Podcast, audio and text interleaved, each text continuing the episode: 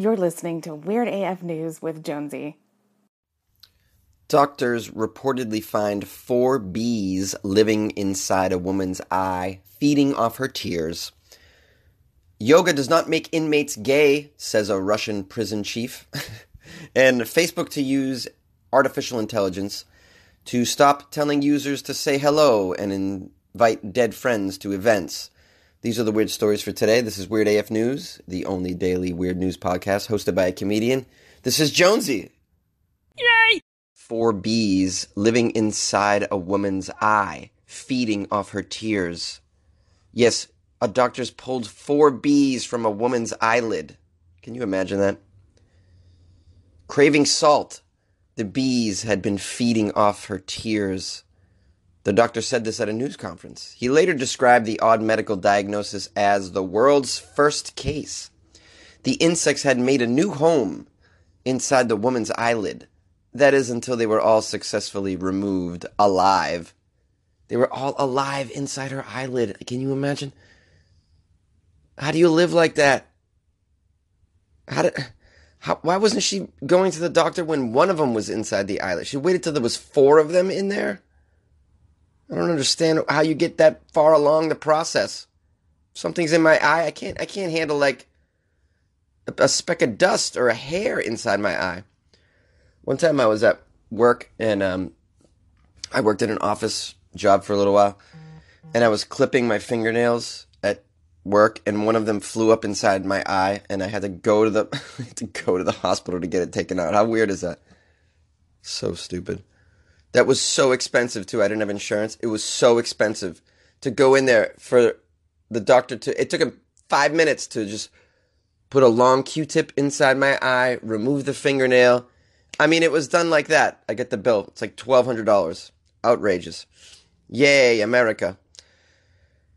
Oh boy.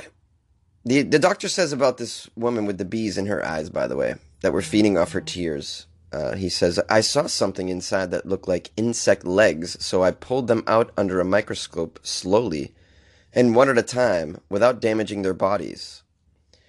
So, how did these sweat bees end up camping out inside a 29 year old woman's eye? Well, the doctor suspects it all started the previous day. As he recounted in the news conference, the woman was taking part in the Qingming Festival, also known as Tomb Sweeping Day Um, this is China, I guess. I was visiting and tidying a relative's grave with my family. I was squatting down and pulling out the weeds. She felt something get into her eye while she was doing this, thinking it was only dirt. She cleaned her eye out with water and did not rub her eyes much for the rest of the day. She didn't think much of it until her eye began to swell up that night. She experienced a stinging pain that made her tear up. It would have been very likely for sweat bees to be around her at that time. Uh, they tend to actually hang out near graves and in the mountains. So when she was at the graves, she exposed herself to these sweat bees, apparently. I've never heard of sweat bees. Feasting on your tears. This is a thing? No idea. Do they hang out at, like, movie theaters that play rom coms? they wait for people to leave the rom com and just jump right inside their eye. Well, a professor of entomology at National Taiwan University, I think entomology means um, the study of bugs. Well, the professor said he had never heard of sweat bees infesting a person bef- before this recent incident. To my, mo- to my knowledge, this is the first case of a bee or a wasp getting caught in a part of a person's anatomy, as far as I know. I'm sure the sweat bees got by the eye and got squished between the eye and the eyelid. They were in the wrong place at the wrong time. In addition to needing pollen and nectar like other bees, sweat bees, which are dark colored and metallic, will occasionally need salt to supplement their diet. A study this month, this month from the Kansas Entomological Society found that sweat bees also look to tears as a possible protein source. You get protein in our tears? I didn't know that. This is fascinating. I had no idea about these sweat bees. It's pretty scary. Typically, they don't bother people, uh, the entomologist says. They will usually find other sources of salt. But they're also kind of dumb. and if they end up in a human's eye, they will stay there. they, they haven't figured out what the hell we are yet, apparently. There are more than a thousand species of sweat bees in the US, Canada, and Central America. How about that? So close your eyes, guys, when you're kissing those flowers. kissing, smelling them. Who kisses the flowers? I kiss flowers. I have. I've done that. I've kissed a tree before when I was high on mushrooms and thanked it for being there. I'm sharing way too much. Yoga does not make you gay, according to a Russian prison chief, and yoga classes are now reinstated at the prison. Russian prison authorities have reinstated yoga for inmates after dismissing a claim by a religious scholar that the practice of yoga could make you gay. who says such things? Oh, I know who says such things. Religious scholars, they tend to say such things. Crazy people. Both a Moscow pre-trial detention center for women and the renowned Butyrka, Butyrka prison in the Russian capital introduced yoga classes last year. And then some theological professor named Alexander Dvorkin wrote a document suggesting that yoga could cause uncontrolled sexual arousal and homosexuality in prison detention centers, possibly leading to riots. are, you, are you out of your mind, theological professor? And then the senator of some sort, known for her conservative views, used this document to appeal to the prosecutor general's office to check the legality of the yoga classes and asked for them to be suspended. So then some asshole decided to use this paper from this stupid person to then get yoga banned in the prisons. However, the classes have been reinstated. They've been reinstated, and the head of the Federal Prison Service told the Russian radio station that the sessions had a very positive effect on the inmates. Of course they do. You you have to do shit like that in a prison, okay? Or your body will it'll it'll go to hell. You need movement, stretching. You're in a cell. You got to stretch, okay? They don't have the same exercise uh, options as the rest of us who can go out for a long walk if we want to right now. Or for a run if I felt like it. I can go play basketball down the street. I mean, I'm sure some prisons have that sort of. Can you imagine a Russian prison though? Probably not so much of that. There's no playing basketball. So, yeah, yoga doesn't make you gay. What is this, 15th century medieval times? A theological professor thinks that everyone who does yoga should be burned at the stake. Welcome to 2019 in Russia. I'm, I'm sorry, I don't. I shouldn't be generalizing to the rest of Russia from some dummy. I mean, you know, it's like fundamentalist religion people, religious people in general, are you know problematic no matter what country they're in. Where were we? Oh. They t- they conducted conducted a study um, about the people who practice yoga in the prison, and they found that there was a sharp reduction in visits to the prison doctor. Pretty cool. That makes sense to me. In addition to yoga, you guys will be happy, be, happy to be hearing that prisoners there will also be taught Qigong breathing exercises. How about that? Do you know what Qigong is? I've practiced Qigong many times. In fact, you should do this. Try this.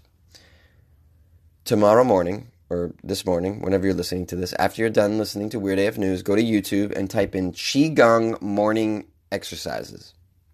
And just choose any one of them. And although try and keep one not more than 20 minutes. 10 minutes is probably best and follow along with the uh, Qigong morning exercises. Just tell me how you feel. I've done that many times.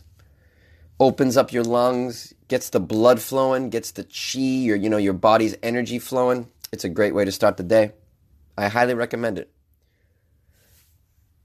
My perfect start of the day a glass of cold brew iced coffee, Qigong exercises, and then just a, a lovely morning of sexual intercourse with someone beautiful and funny. That's a great way to start the day. Isn't that great? Yeah. I I defy you to choose a better start to your day. I came across a weird uh, social media story, um, which I don't usually dive into, but um, Facebook is apparently using AI to stop telling its users to say hello to dead friends. I thought this was very odd. Um, Facebook has promised to use artificial intelligence to stop suggesting users invite their dead friends to parties and events. Okay.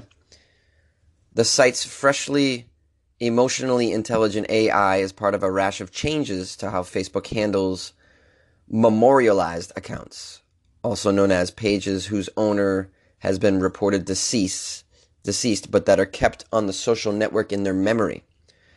Memorialization of accounts allows for treasured images, videos, and posts to be kept online, as well as providing a focal point for grieving friends and relatives to share their memories on their page. But the feature has caused its share of pain as well, since these memorialized accounts are kept on the social network and treated similarly to any other Facebook user. It is used for the same algorithmic, algorithmic features as anything else as well. That means users have been sent recommendations to invite their dead relatives to parties, suggestions to wish them a happy birthday, and more.